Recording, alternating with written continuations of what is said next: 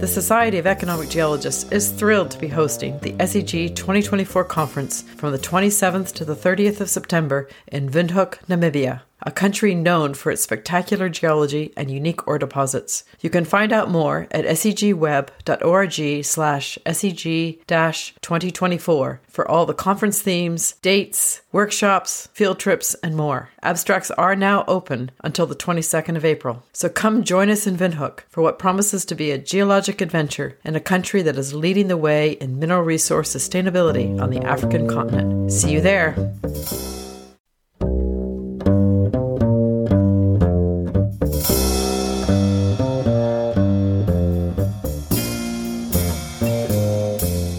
A basin is just a container that, that can accept sediment. Okay? That really is what a basin is. It's an accommodation space. It's probably the best way to think about it.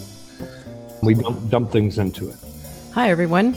Welcome to Discovery to Recovery, where we bring you geoscience and technology stories from the world of ore deposits. This podcast is a partnership between the Society of Economic Geologists and Seequent. You can listen on Spotify, iTunes, Google Podcasts, and more. Your hosts for this series are Nicole Doucette, Seequent, Halley Keevil, KoBold Metals, and I'm Ann Thompson from Petroscience Consultants. Last week, you got a taste of what is in store for the SEG 2020 Vision Conference. But as our world continues to adapt to living with COVID 19, we've made the decision to postpone to September 2021. An extra year to wait, I know, but it should make the reunion and celebration even better. Meanwhile, we will continue to bring you podcasts that delve into stories and up to date discussion of topics relevant to economic geology, from ore deposit models to data integration, technology, and more. This episode takes you on a journey linking people and the rocks they love across four continents. I asked Neil Fernandez and Brian Mahoney while we were in Toronto at PDAC to help me set the scene with a big picture overview of ore deposits and basins. Not an easy task. If you were to think about something like the Atlantic Ocean or the Pacific, you know, where would you look for a sediment hosted zinc deposit that's forming right now in that stratigraphy? Are you looking in parts of the, the basin where the, the sediments are still loosely consolidated? Are they already lithified? What we're learning is that there's such a vast spectrum of deposits whether they're copper, zinc, uranium, and the scale that these deposits form on can sometimes really be challenging for people exploring in sedimentary basins because we used to think about these big masses of water with hundreds and hundreds of meters of water depth that were just impenetrable and you would see just these dark, dark, like swimming around with anglerfish sort of images. That's the first order scale of things. And as we get a little bit more resolution, we're learning how basins with metal deposits actually form in second, third, possibly even fourth order structures. And ultimately, what we're learning about is what they're tapping into in terms of the crust, which is the source of the metals that they come from for a long time, it was just thought that basins were just this ultimate deposit, very boring things, black shales settling out through time. We're beginning to understand the basin environment is extremely dynamic, with a variety of different structural features that are controlling basin development, different sorts of fluid flow, driving mechanisms, basaltic sills, and other things being injected into the sediments. The biostratigraphy, the, bi- the biologic component, turns out to be absolutely vital. The variations through time as basin chemistry changes, all these things we're just starting to get a handle on, and they're absolutely critical for how we understand the development of ore deposits in basins through time. Can either of you give me a good idea of what the scale of the actual resources are that come out of basins, you know, in terms of, of the supply of metals and, and what we use in the world? From a personal perspective, I think these the big tonnage deposits tend to be hosted in siliciclastic rocks, and we're talking about things that are between 50 uh, million tons to about, in the case of McArthur River, something like 250 million tons, grading between 10 and 14 percent zinc, five to seven percent lead. There's also an important component of silver in a lot of quote unquote shale-hosted massive sulfide deposits. The the African copper belt is is an incredible source, obviously, of copper and then they're usually enhanced by supergene processes to make their metallurgical processing earlier because they're ox- oxidized. But also things like cobalt, where we're even fractions of a percent of cobalt are a moneymaker for a lot of companies. But they also vary tremendously. One thing that interests me quite a bit is there's a deposit called the Nemo deposit in the Richardson Trough, which is one of the world's largest nickel deposits. It's probably never going to be mined, however, because it's approximately four centimeters thick and covers several hundred thousand square kilometers. And so, how does that even happen? We have no idea how that occurs. We think it's probably biologically controlled, but the question stands. We're not really sure how that happens. And Brian highlights a really important part about the biological conditions that how bugs and life mediate a lot of what's going on in the sedimentary basins, whether it's in a plankton blooms or oxygen uh, starvation events, or whether it's upwelling of phosphates and understanding understanding how upwelling conditions can create very favorable conditions for life and also for formation of ore deposits. And we're just beginning to get a handle on, on variations in space and time. For example, there might be a huge influence of the role of continental weathering through time and how that changes oceanic chemistry, or the tectonic setting and the position of the oceanic uh, continental crustal bound and the localization of large deposits. So, another question for you, too. How do you go and explore for these things?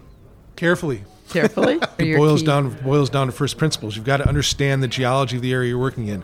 Uh, we're learning from things like studies in the McArthur Basin that sequence stratigraphy and understanding this, understanding the stratigraphic character of the rocks is very important. Understanding facies associations, understanding bounding structures, understanding the source area that's shedding sediments into the siliciclastic basins. Uh, there's no magic wand. You can just go in and take a look at a particular geophysical signature. It's an, it is an interplay of all types of different disciplines, a multidisciplinary approach is how we're going to not only understand our existing deposits, but perhaps discover new ones in the future. I think using the, the different thought processes of different geologists, and we certainly have a lot of ideas, uh, and integrating, and our challenge is now integrating all that information from all these seemingly disparate sort of uh, subgenres of, of sedimentary geology into the bigger picture. I think that's where the, next discovery will be made by in integrating all of that information. Murray Hitzman has had a distinguished career in exploration, academia, and government home for now is in Dublin, Ireland, where he is the director of ICRAG, a research center for applied geosciences. I think that it's a fascinating progression in your career. Many people wouldn't know that you actually started out working for Chevron and doing exploration as you did over a broad part of the world. So, what got you from working for Chevron to Ireland? Well, let me start even earlier, given what the the uh, subject of this podcast is about. So I grew up in Oklahoma, northeast Oklahoma, and my father was actually a microbiologist but worked for Phillips Petroleum. My grandfather was an oil geologist and discovered a lot of oil in Osage County. So I grew up out in the uh, country with literally oil wells in our backyard, which of course we didn't own anything from. I swore I'd never become an oil geologist, but my first uh, real job was as a geophysicist for uh, Phillips Petroleum, working on West Texas. So I quickly learned that being a geophysicist at that time meant going through gazillions of punch cards and never seeing a rock. But I had a fascination from an early age, I guess, with sedimentary rocks since I'd grown up with them. And I ended up doing my PhD on a sediment hosted copper uh, cobalt deposit in Alaska. And then when I did work for Chevron after my PhD, I gravitated towards the sediment hosted deposits probably probably because everybody else is working on porphyries. To be honest, I just wanted to do something different. And and for those of you who know, you know, uh, about a quarter of the world's copper does come from from non-porphyries, and uh, almost all the world's cobalt, or a large majority of it, and the world's lead zinc is from sedimentary rocks too, primarily. So it's an important area and it's fascinating where in the world do we find sedimentary copper and and right. why? Right. So so where we find it in the world is everywhere, which is really interesting. So sedimentary copper is actually probably one of the most common styles of sulfide mineralization on the planet since the Paleoproterozoic. Okay, there wasn't any before time, that. Time is critical. Time is really important. So before there was oxygen in the atmosphere, and we had oxygenated sediments. We didn't have sedimentary copper before that. But since then, the, the actual ore system to form a sedimentary copper deposit is incredibly simple. You simply need some sort of fluid, and it can be sort of any temperature from probably about a 90 degrees C to several hundred. It has to have enough uh, ligand in it to carry some sort of metal, so probably a bit of chlorine is the most common, but you don't even need a lot and and so it'll pick up copper, and we can go into where it picks it up, And then it just has to hit a reductant. And that reductant can be anything, really. It can be a bit of graphite, it can be a bit of organic matter sitting in a sediment, it can be pyrite, it can even be magnetite in some cases. There's enough potential there.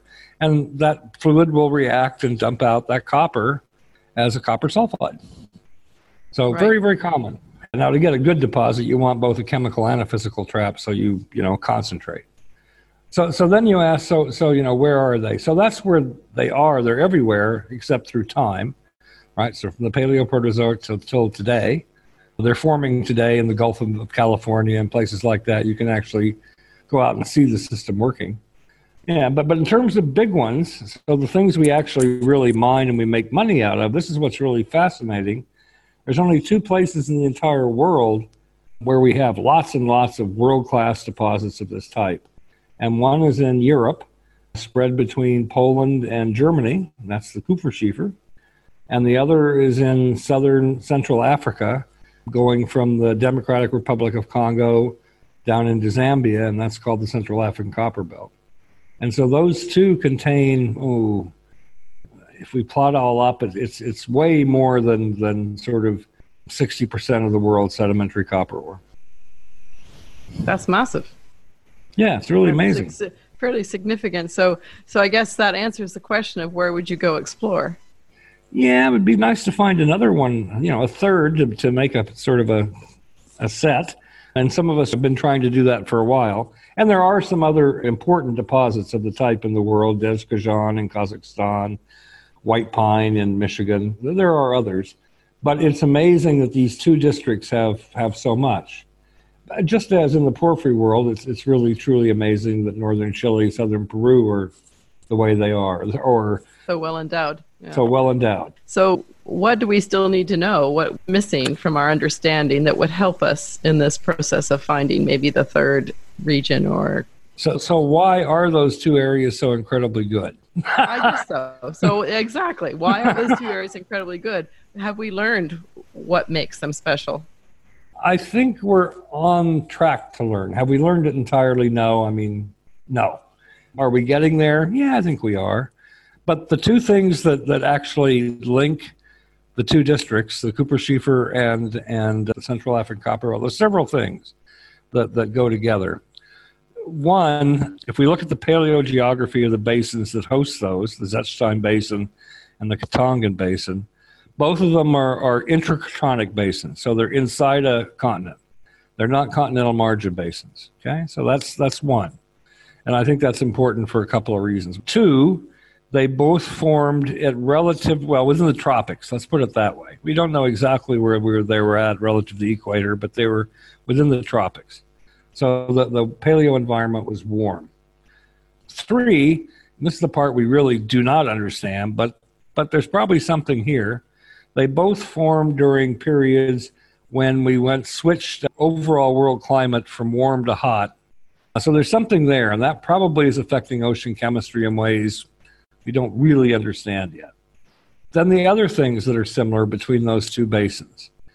One contains, and the other clearly did contain, a very large amount of evaporites.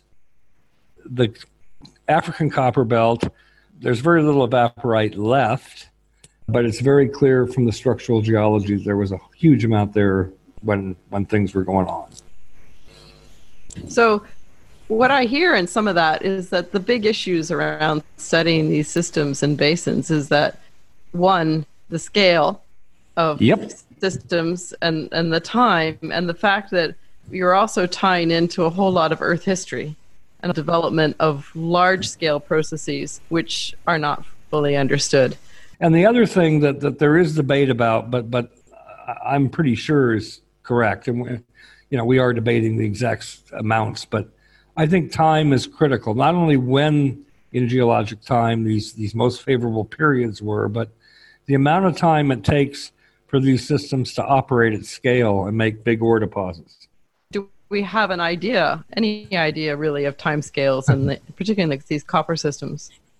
Right. So it, it is right now a, a source of, of debate, and there there are papers going back and forth and letters to the editor, et cetera, with different schools, and I, I represent one, I guess you'd say.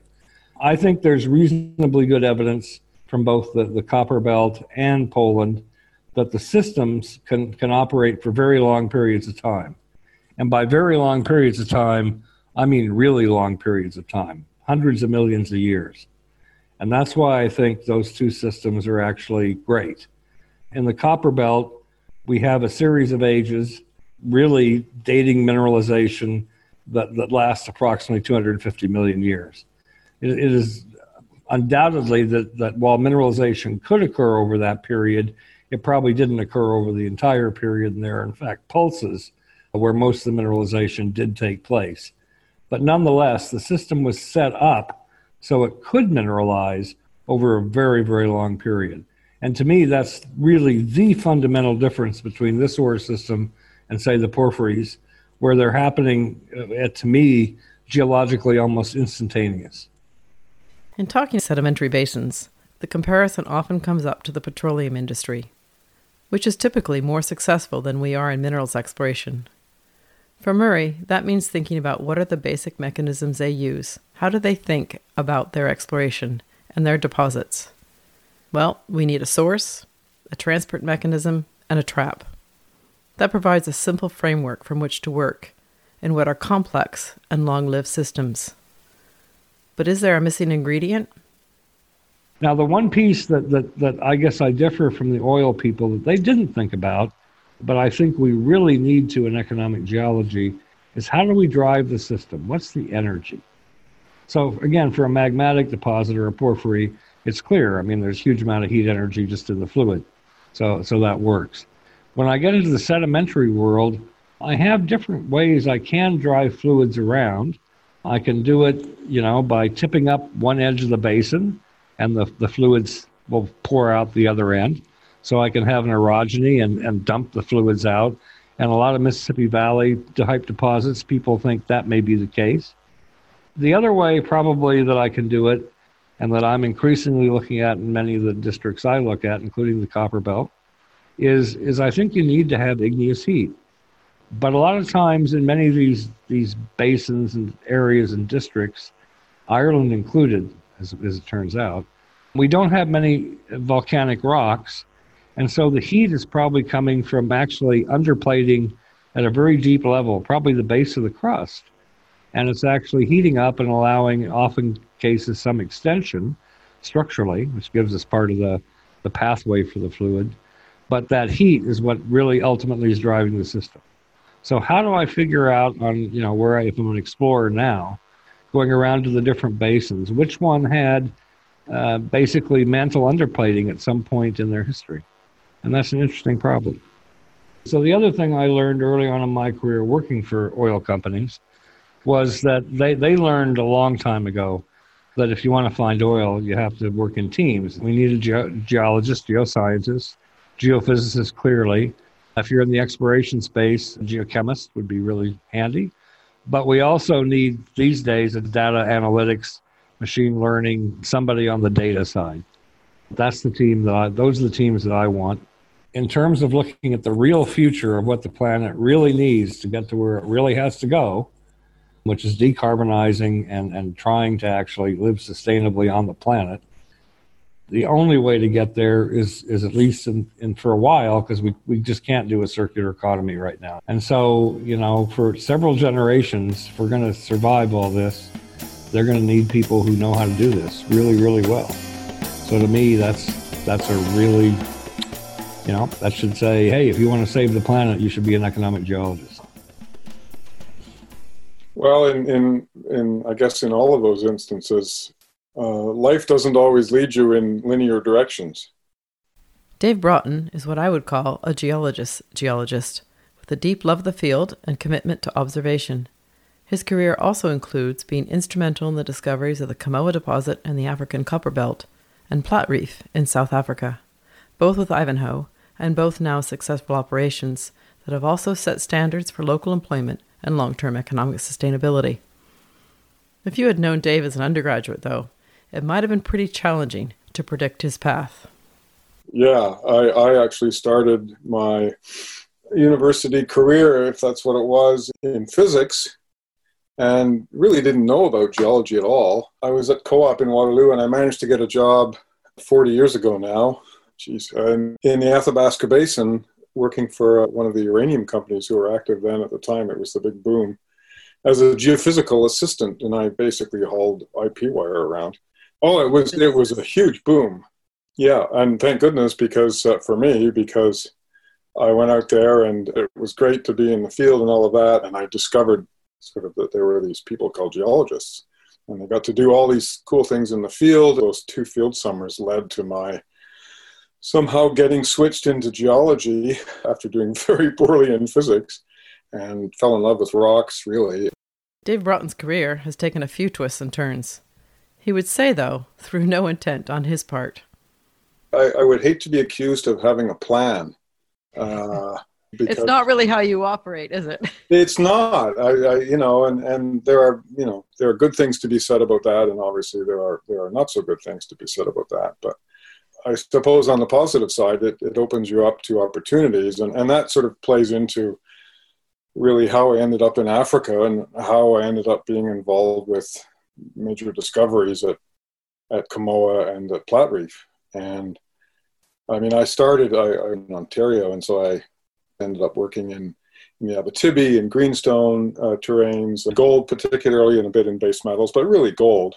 And I spent I don't know a dozen years doing that, with really no exposure to sediment-hosted deposits of any kind quite the contrary. But we came to a, a real junction, you know, like the ones that, that are happening now and happened more uh, 10, 12 years ago in the big downturn. And, and the industry was drying up and gold, gold went down as low as something like $250 Canadian an ounce, um, which is hard to fathom now. And the company I was working for, which was focused on gold in Canada, was a base metal miner based out of the US, based in, in Denver at the time, Cyprus and they they closed the gold operations here in Canada. But around that same time, they had picked up a, a property in Zambia, a copper property. They were a copper company fundamentally, and offered me the opportunity to go and have a look. They needed someone to go over there and and take over uh, the reins of running this project. It was a pre-feasibility project, and I went for it and that turned that was Kansanshi, and I ended up spending two and a half years working on that and running and, and co-running that pre-fees program. And you want to talk about walking off the, the, the diving board into the deep end. Um, That's what I was just thinking. Totally was was pretty much that image exactly. Like what a leap. Oh, it was, and it was it was frightening, uh, in, if that's the right word, to me you know, I mean, literally, I was used to volcanic rocks and, and Archean rocks, and I mean, just you could not totally different geology. And whatever I might have learned in, in university about the copper belt was was long forgotten. And everybody on the project, you know, I was the boss, knew this. that that's even more frightening. It was quite apparent that, that you know this guy knows nothing about what we're doing here anyway, and so, uh, you know, in that instance and in subsequent ones, I think at, at Kamoa and certainly at Platreef, coming in and, and being forced to climb a very steep curve, and, in my instances, in a, in a position of, of, you know, seniority uh, in particular, it just, you know, sets a whole lot of demands out for you and challenges and, and you rise to the occasion. And, and you, but you also bring those, you know the different perspective. And you know you're asking all of these questions half of which are dumb questions. But you don't have any preconceived ideas. And i think that really led to you know being able to think differently about the rocks about the settings of the deposits about the potential and so on that was conducive for discovery and that was if anything perhaps more the case at Platreef. so so yeah taking those leaps um, can be obviously terrifying, but also extremely rewarding. And, and so, yeah, I, I highly recommend doing that. Take a leap. Take a leap. Dave's tip for the day. Can you give me any essence of what it was like when you arrived and adapting to Africa and figuring things out? Did, did it feel natural and comfortable to you? No, uh, I, I can remember vividly arriving in Zambia. It was November of 1997 I mean, everything was coming down around our heads in the gold world, of course. And yeah, and I mean, this was Zambia had just reopened really for international investment to privatization the previous year in 96. Cyprus was the first company in and had taken on this project Kansanshi, which was not, is not in the main copper belt. It's, it's well on, on a, nowadays it's, it's a couple of hours drive from the copper belt, but then it was it was a, a, a, extremely poorly maintained pitted road out to out to this this this eventual mine site and a small town nearby that was a horrific journey and so I drove in a taxi all the way from the Lusaka airport. It was like a eight or a ten hour drive wow. up to the site. And and I'd never been in Africa, you know, no idea what, what to expect. I mean, the, uh, all of the things that you would expect hit you. You know, the poverty and the and the everything. You know, right. it was all there, wham, in, in the first. Right. So it was it was it was really full on. Made a long list of things to do to deal with all the issues and, and gradually work through them. And, and you know, it's, it's a successful program in the end. Unfortunately, that was the time of mergers, as it often is, and uh, and Cyprus got bought by Phelps Dodge, who who decided they had no interest in Africa, and, and eventually sold the project to First Quantum for a pittance. In what Dave would describe as another fortuitous event, his work in Africa had led him to meet Murray Hitzman. At that time, Murray was at the Colorado School of Mines as a Fogarty professor. Murray seized on the opportunity to convince Dave to come to mines for a PhD, setting him on a path to new research in the African copper belt.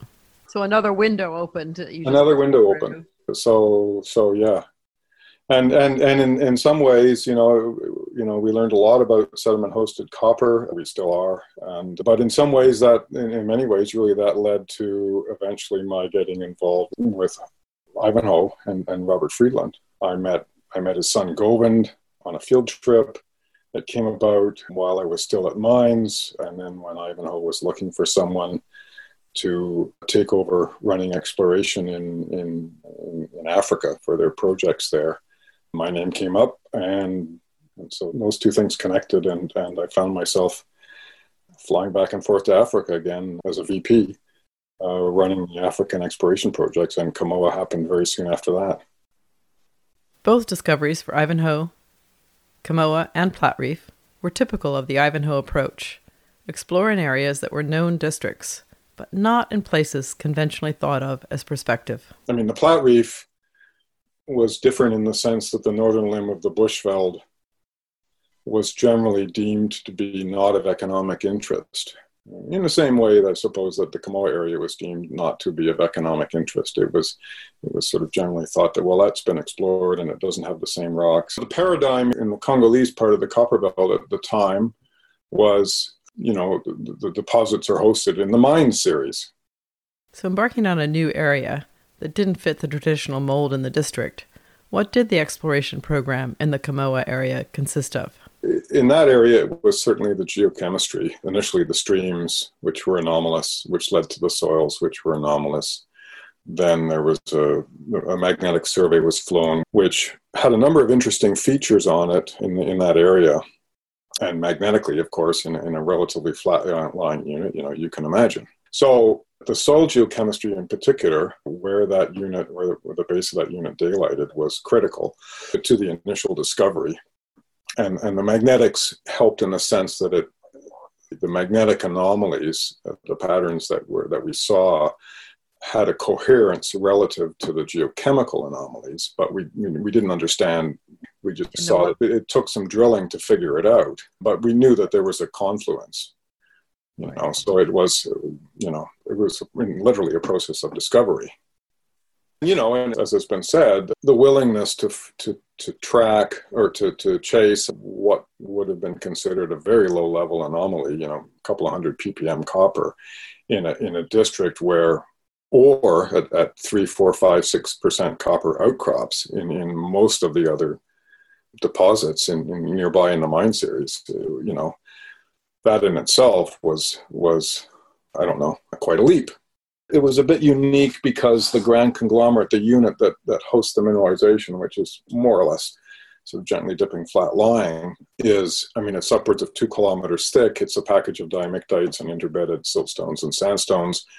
Quite a lot of work required to develop an internal stratigraphy within that unit. Uh, at the surface, impossible, really, at least in the early stages. And so it was just sort of the whole map was one unit. So yeah, it was whoa, you know.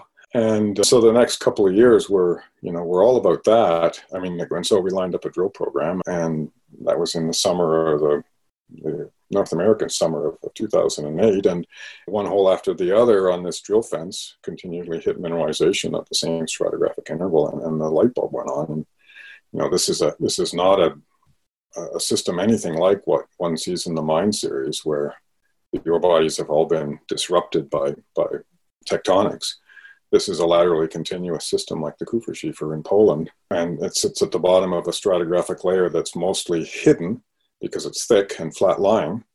And, and at the time, Ivanhoe had something like 1,500 square kilometers with this unit at surface, and you know, no drill holes to the bottom where the ore horizon was.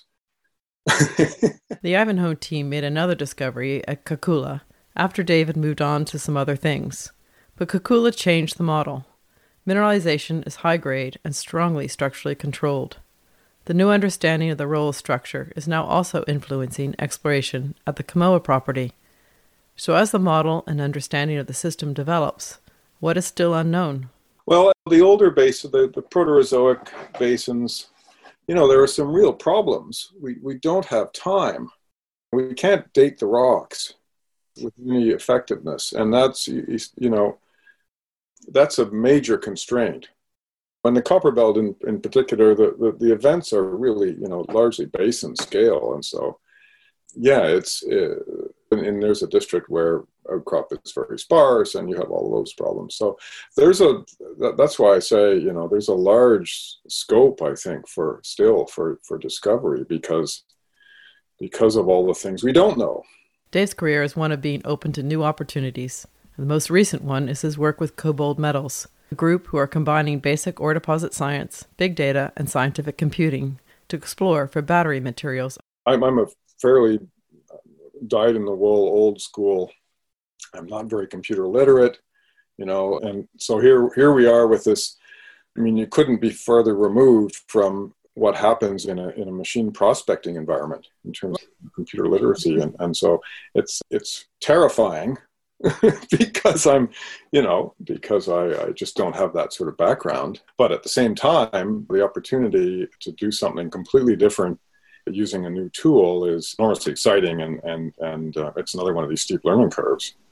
Absolutely, another one of your leaps. So yeah, and in some ways, perhaps the, the most difficult leap because it's it's not a leap into geology; it's a leap to work with with a totally different set of of, of, of scientists and so it's really, in some ways, the biggest leap. And but maybe that's where the biggest, you know, we're hoping the biggest, biggest is going to come from. Yeah. To, to marry those, these two fields in, in, in a way that, that hasn't been done before. But it made us think, hmm, maybe the shear zones are more important or as important as the unconformity. And I admit that I, at one point when I was knee deep in this thought, I might rename the deposit class shear zone hosted uranium deposits that occur at the unconformity. Structure in basins is a recurring theme, and the African Copper Belt is not the only basin to have a variety of deposits. Next, we talk to Mike Gunning, whose career includes working for major mining companies, geologic surveys, and now junior mining. He was also instrumental in teams successful in the Athabasca Basin, Saskatchewan, Canada, the same basin that Dave started his career in. I was uh, lucky. I mean, I'm a third generation geologist, and I've spent my career in geology, both from research to working with a major international mining company like Cominco, to working in the world of junior exploration, which kind of bridges venture capital. But I was fortunate to, I've graduated from UBC with my undergrad and was working with the BC Geological Survey and wrote a letter to an amazing person in Western named Bob Hodder, who was chair of the department. And Bob offered and agreed to take me on to do graduate work on these Paleozoic volcanic successions up in the Stikine terrane in northern BC that I'd worked on with the BC Survey. Post PhD, Mike worked with Cominco for about 10 years in global zinc exploration, working with a diverse team with mentors and exposure to exploration and mining. But an opportunity came up for him as the lead mineral deposit geologist, research geologist at the Saskatchewan Geological Survey. Fortuitously, at the same time as uranium markets were coming to life. I didn't even realize, to tell you the truth, that the business of uranium exploration and mining was taking off. I was that naive at the time. So, from a straight geology research point of view, that was a tremendous learning curve for me. And then on the industry side, just got a chance to meet uh, some of the geologists at Cameco and Areva and elsewhere in the industry and some of the folks in, in Ottawa to start to understand um, the current state of the nation with uranium research.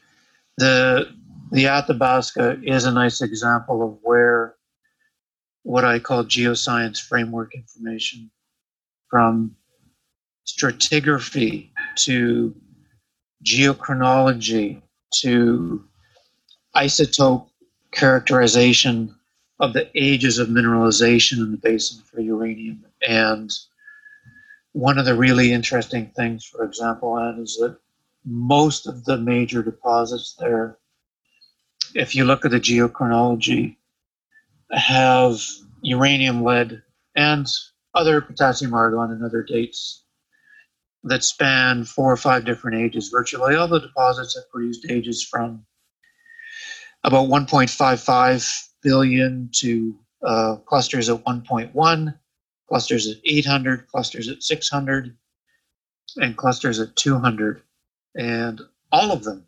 And so, one of the really interesting questions, if you're a uranium explorationist or a research geologist, is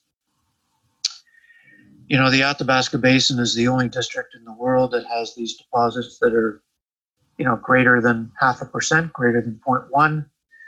And of course, Cigar and McArthur are in the 15 to 20 percent range. It's literally the only place of that we know of in the planet when the uranium systems are capable of concentrating uranium to that degree. And so, one of the interesting questions is when you look at the geochronology, is did all that uranium come in at one time? Is it all the oldest age at call it 1.55 or 1.6 and it's simply the geochronology on the uranium lead systematics is is resetting or is the prolonged uh, radiometric ages telling you that there's a prolonged history of uranium deposition. And that's why the athabasca basin is truly unique in the world of global uranium mineral deposits. Bob Hodder, back at Western, where Mike did his PhD, had a profound impact on Mike as a mentor and advisor. And one of the things he instilled was a keen desire to understand original thinking and how that contributes to our current understanding of any deposit. And I sort of took it upon myself to go back and, as opposed to being told what the so-called unconformity model was. I kind of decided to take myself back to the early 70s. I think in the original paper that I thought was kind of the Bible was a Hoeve and Sibbald paper in an SEG volume. 1975, it was probably titled Diagenetic Unconformity Uranium Deposits. Those sediments were, for the most part, being deposited unconformably on Archean crust. So there had been a long period of exposure, hundreds and hundreds of millions of years, from uplifted Archean domains to the 1.65, I think. And so the unconformity is well developed. There are places where there's, you know, five to 25 meters of highly weathered um, paleosurface. And you can imagine that that paleosurface then becomes a permeability zone, high permeability zone, as the Athabasca is buried and even by simply its own weight, because the Athabasca Basin never really was buried. It filled, and if you have, you know, 1,500 to 2,500 meters of basin fill, that's enough to generate its own dewatering. Ironically, the Athabasca Basin, the world's most famous district for uranium, is a actually a radiometric anomaly low. And it's because of the super efficient flushing of that basin by diagenesis. So you take that flushed fluid, expose it to a unconformity, and if you had detrital uranium in that Athabasca sandstone, because it was eroding other Archean highlands. Then, through the diagenesis, you could uh, leach that uranium, put it into the diagenetic fluid, run it along the unconformity, and when it hits a reducing fluid from the basement, through the magic of, of fluid mixing and rapid changes in things like pH and CO2, you can start to form these amazing uh, uranium deposits at the unconformity. The early discoveries were all made at the basin margins with airborne radiometrics, and the diagenic unconformity uranium model at the time focused on the role of diagenesis, fluid mixing, and the importance of a near horizontal paleosurface in the process. This early work also included strong clay mineralogy to understand what happened to the quartz arenite during the fluid event. This fundamental model remains valid, but more recent updated approaches have aided discovery and certainly changed perceptions. And so, starting in the 90s, there was an understanding that although in the original unconformity model, the fluid dynamics around mixing of a reduced fluid and an oxidized fluid in the basin was a terrific way to essentially bring the uranium out of solution. There was also the understanding that perhaps these shear zones were more important than we thought and that these shear zones are themselves host to some to many late pegmatitic dikes, themselves elevated in uranium, perhaps a couple hundred ppm in the basin, in the basement of the Athabasca, run a shear zone through it, liberate that uranium, it's carried in a reduced fluid, and essentially what you have is shear zone hosted uranium it's occurring near the unconformity because again you have enhanced permeability and maybe you get enhanced reactivity because of the the mixing of the fluids from the Athabasca, which tend to be oxidized. And I think a reason why there's been a number of new discoveries in the basin, from Millennium by Cameco to Rough Rider with Hathor, and, and you wouldn't have that without this increased understanding of the shear zones. But go back to that original model by Hoeve and Sibbald and realize that everything in that model is bang on. And it is really a thing of beauty for the clarity that they had in understanding the deposits. They didn't have the PIMA tool that you're familiar with. They weren't able to look at clay mineralogy with all of the spectral technology that we have in year 2000 or year 2020, it's become so much easier with the advancements in, in spectral that you know a lot better than I do.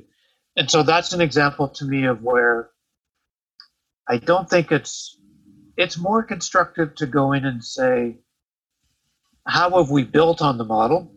And to answer that question, you actually have to know what the original model was. Some of the really sophisticated geochronology and mineral chemistry mapping have shown us that there's some really long lived fluid systems on those shear zones. And maybe that's what you need to get a McArthur River, because the fact is, there's only one place on this planet where you can get a McArthur River, as far as we know. And you know what? And we've been looking for these things for 50 years, basins. Intercontinental, same age as the Athabasca, quartz arenite dominated, eroding Proterozoic highlands. None of them have deposits like McArthur, not one. Our last story brings us back to lead zinc deposits through the career of Sarah Gleeson, who leads mineral deposit research at GFZ, Potsdam, in Germany. Well, I guess the, the first thing to say is I'm I'm Irish and I grew up in a small town in the Irish Midlands where it was a mining town. So it's one of the Irish lead zinc deposits called the Silvermines. And I do remember there being two sparkly rocks at home that I loved the look of. That's that, you know, and I think partially maybe growing up in that environment started me off on this on this journey of of geology. And so after that I went to university in, in Dublin in Trinity. I had to do an undergraduate lab project on fluid inclusions and I just found this idea that you could look down a microscope at these tiny little sample bottles of a fluid that was flowing through the earth maybe 300 million years ago. I found this absolutely fascinating. And I think that really sparked my love of hydrothermal systems. Sarah went on to do a PhD at Imperial, working on generally sub-economic to non economic quartz veins in Cornwall, but studying the nature of fluid flow into those systems from offshore basins. She followed that up with a postdoc at Leeds, where her understanding of fluids expanded while working on the flow of basinal fluids into metamorphic rocks in Norway. So the idea there is that maybe basinal fluids can actually go down. They don't just go sideways, they don't just go up, but maybe they can actually go down into basement rocks. And what do they do down there? So I, I was in Leeds for about five years, and then I got the opportunity to move to Canada. And for me, the move to Canada was really the, the, defining move in my career because I moved to the University of Alberta. And for the first couple of years, of course, nobody knew who I was. And maybe I didn't really know who I was either. But then, slowly but surely, I started working with the surveys and with colleagues in industry. And I think it really shaped, if you like, the philosophy that I have today that my job as an academic is to understand key processes that make ore deposits, but to communicate those processes in a way that I think that industry geologists can, can build on that and to think about the detectable outcome of those processes. The chance to move to Germany came up as the government there decided to revitalize their mineral deposit research groups and moved to address the broad geoscience needed to understand the source of metals. So for me, it was a bit scary um, making this jump. I mean, I was a university professor. I loved working at the University of Alberta. I had an amazing group of supportive colleagues. And coming here was moving to a, a country I actually I'd, I'd, basically never been to, a language I, I have no knowledge of, um, a culture I know very little of. But it was sort of like, well, Gleeson, let's see how, how good you are. I mean, you always complain you can't do X, Y, and Z because there's no money. Well, here's a bit more money. So let's see what you can do with it. It really was taking a leap and it was completely stepping out of my comfort zone. And I think at the end of the day, I think that that gives you a sort of a sense of a flexibility. And it means that every time I'm constantly learning, and that's really what drives me. I hate to be bored. So at that time, we had the opportunity via Teck Australia to move to do some work in away from the Paleozoic basin of the North American Cordillera down to the, the classic basins of the Carpentaria region in Australia, which is the McArthur Basin and the Mount Isa Basin. And one of my postdocs, Joe Magnall, has been working on their new Teena system, which is a fairly new discovery. It's an advanced exploration project, and it sits next to the supergiant HYC deposit geographically. So we prefer to, you know, take a fence of drill cores that sit well on a cross section and take those apart in some detail. But then you have to ask yourself, well, is this the right scale to understand this system? If we're looking at individual drill holes and then we go smaller down to hand specimens, to thin sections, and then to laser techniques like laser ablation. So, how do we know that the samples that we're taking actually tell us anything about this hydrothermal system at the deposit scale? And then, you know, and what can we take up to a regional scale that could help with targeting? And the joyous thing I think about working with the industry geologists is, of course, you know, they they have much larger data sets, and so working with them gives us an opportunity to take maybe our, you know, 150 really detailed lithogeochemistry samples taken over very small core intervals to look see what those look like when compared to a 15,000 uh, sample data set with 43 elements taken over a 3D, you know, ore deposit.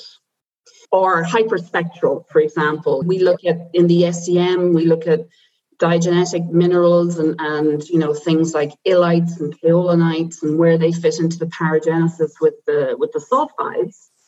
And the hyperspectral gives you a way of really then thinking about those alteration phases on a sub-basin scale. As an academic, that's actually really difficult to do but I think if you can really work with, with our industry colleagues, it really gives us this opportunity to describe the system at multiple scales. And I think this is this is for, for us, this is the most fruitful collaboration. Sarah's doing fundamental work to advance the understanding of lead zinc deposits, but many of the tools she uses have been consistent over the years. But not everything is the same, and it is clear there are new ideas and avenues for research. Perhaps in economic geology terms, the way we were treating these carbon rich mud rocks is very, very old fashioned. That there was a whole bunch of new science on the sedimentology of, of black shales, on the chemistry, on where they occur. You know, that was that was out there in the literature, but perhaps hadn't been really transported into the economic geology literature.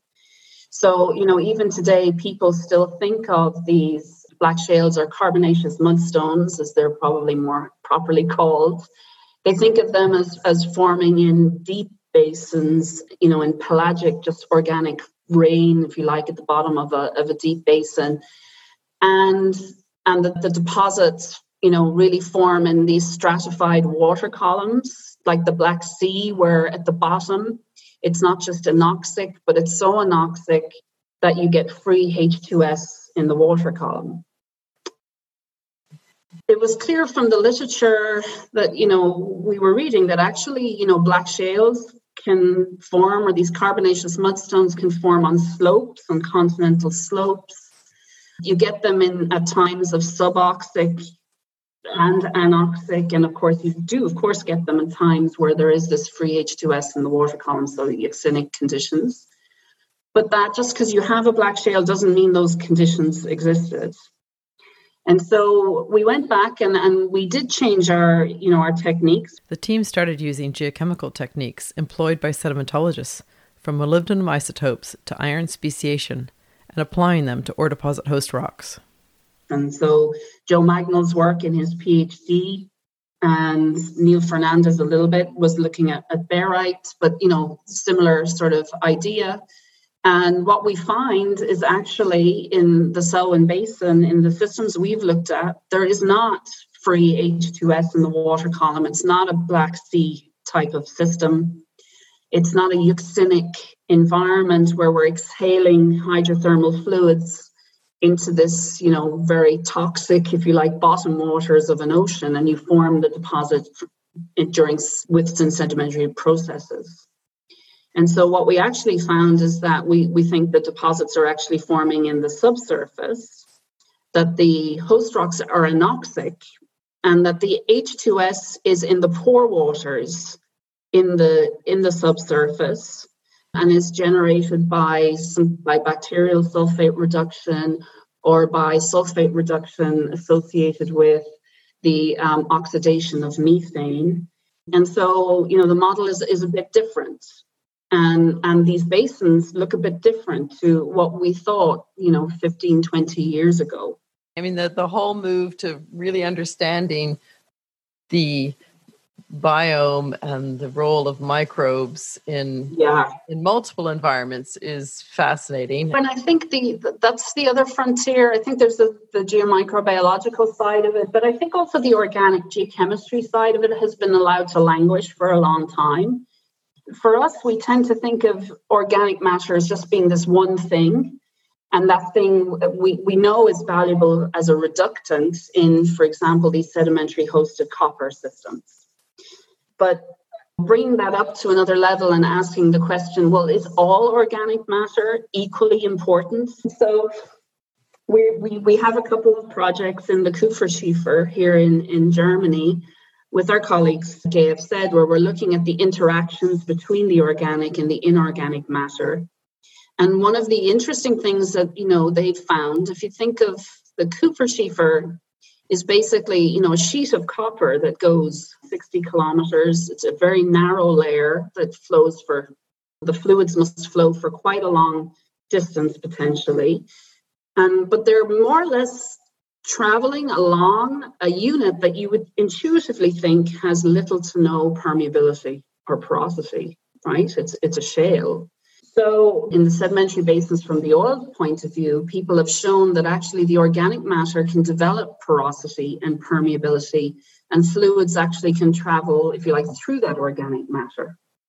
I think this really is a frontier area, both from the geomicrobiology, the organic geochemistry, and how we can use that to better understand mineralizing processes. New approaches come in part from a willingness to learn from others outside our normal circles, but sometimes those closely connected to our work can also yield new ideas and alternative views. There's one thing um, that I would like to to to say at the end. And, and it sort of ties in with I know you've talked to, to Murray, and I was very fortunate.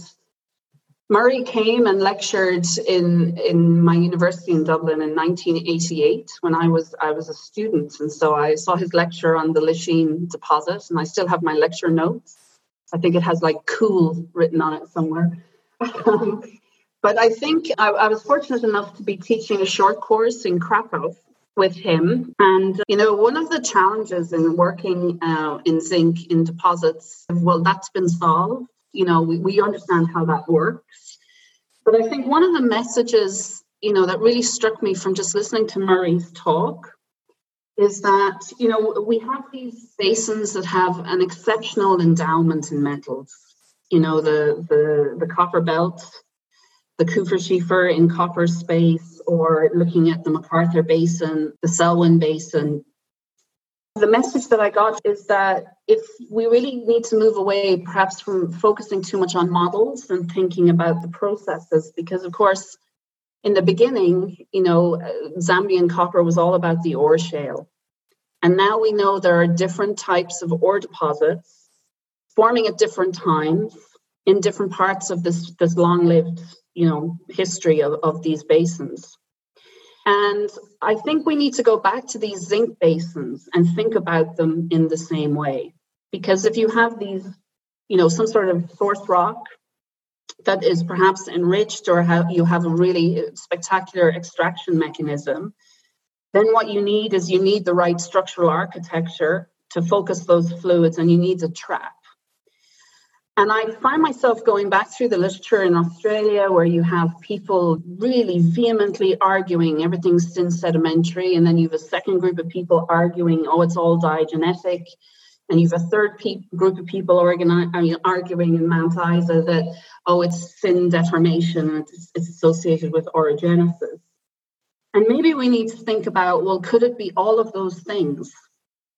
Because maybe lightning does strike twice or three times in these basins. It's just a question of connecting the fluids and the source with structure, and that connection could happen at different times.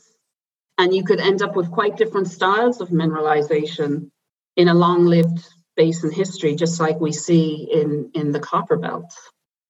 So I think it's sort of a plea not to get too sucked into this. This I have a model and everything must fit in them on that model, but really by thinking about things on a larger scale and thinking about that structural story, whether in fact you should be asking the question, okay, we have you know mineralization that formed maybe during sedimentation or maybe during diagenesis where would it form when the basin is inverted?